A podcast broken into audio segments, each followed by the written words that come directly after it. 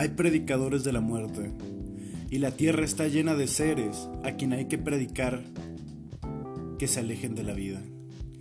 Llena está la tierra de superfluos, corrompida está la vida por los demasiados.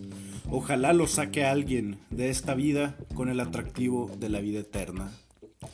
Ahí están los seres terribles que llevan dentro de sí el animal de presa y no pueden elegir más que o placeres o autolaceración e incluso sus placeres continúan siendo autolaceración. Aún no han llegado ni siquiera a ser hombres. Esos seres terribles, ojalá prediquen el abandono de la vida y ellos mismos se vayan a la otra.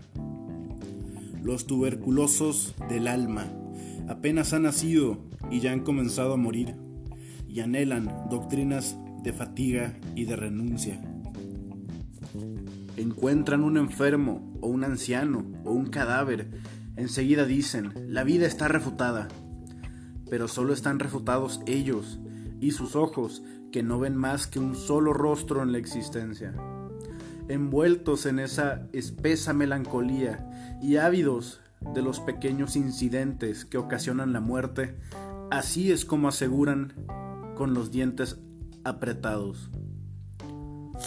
La vida no es más que sufrimiento. Esto dicen otros. Y no mienten. Así pues, procurad acabar vosotros. Diga así la enseñanza de vuestra virtud. Tú debes matarte a ti mismo. Tú debes quitarte de en medio a ti mismo. La voluptuosidad es pecado. Así dicen los unos que predican la muerte. Apartémonos y no engendremos hijos Dar a luz es cosa ardua, dicen los otros. ¿Para qué dar a luz? No se da luz más que a seres desgraciados. Y también estos son predicadores de la muerte. Si fueran compasivos de verdad, quitarían a sus prójimos el gusto de la vida. Ser malvados, ese sería su verdadera bondad. Vosotros que amáis el trabajo salvaje y lo rápido, nuevo, extraño, os soportáis mal a vosotros mismos. Vuestra diligencia es huida y voluntad de olvidarse a sí mismo. Si creyeseis más en la vida, os, lanzaríais, os lanzaríais menos al instante, pero no tenéis en vosotros bastante contenido para la espera y ni siquiera para la pereza. Predicar la muerte o la vida eterna, para mí es lo mismo, con tal de que se marchen pronto de ella. Friedrich Nietzsche, así habló Zaratustra, los predicadores de los predicadores de la muerte.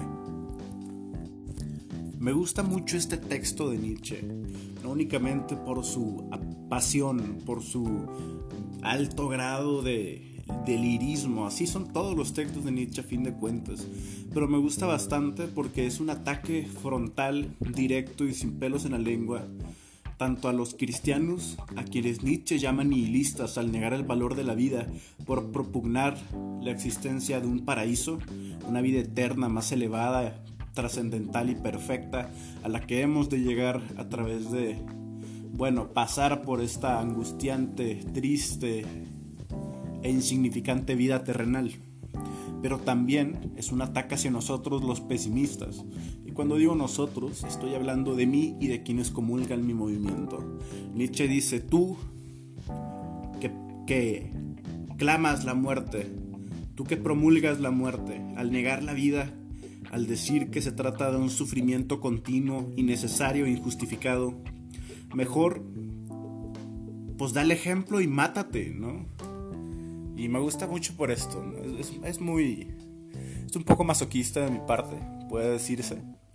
Pero a mí me parece bien interesante y, me parece una postura muy extraña, ¿no? Nietzsche se está comportando como una especie de moralista al decir es que tú estás transgrediendo la moral correcta, la moral elevada de mi vitalismo, del santo decir que sea la vida del que hablábamos en los capítulos anteriores que he dedicado al pensamiento de este gran autor. Tú que no puedes eh, realizar eh, la afirmación universal en el amor fati, el decirle que sí a la vida con todos sus sufrimientos y con todo lo que conlleva. Tú que niegas la vida en una especie de maldito decir que no, en una afirmación de que la vida como tal es una molestia, ¿no? es, es un error trágico que condena a los seres al sufrimiento, pues es que lo que estás haciendo es corromper a la gente, es no permitir que vivan plenamente sus existencias. Entonces, mejor, si tanto odias la vida, pues salte de ella pronto, y, es muy interesante, Ahora, por supuesto que el pesimismo que parte de Schopenhauer y sus diferentes discípulos, entre ellos también Nietzsche, con su vitalismo, que parte de un pesimismo, ¿no? Y lo deja de manifiesto.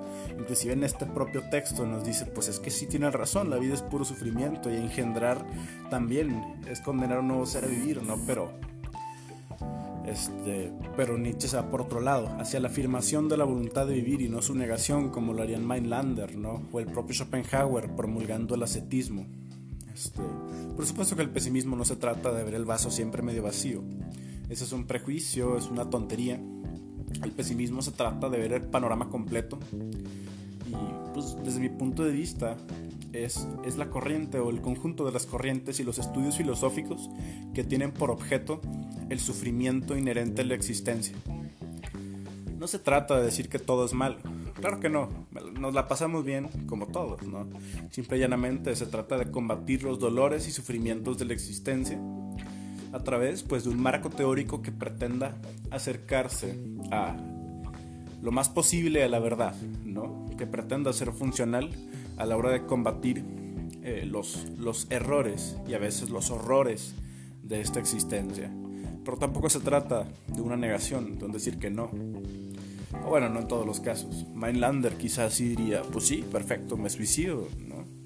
Es precisamente lo que hizo. Pero ya después ahondaremos en esas cuestiones.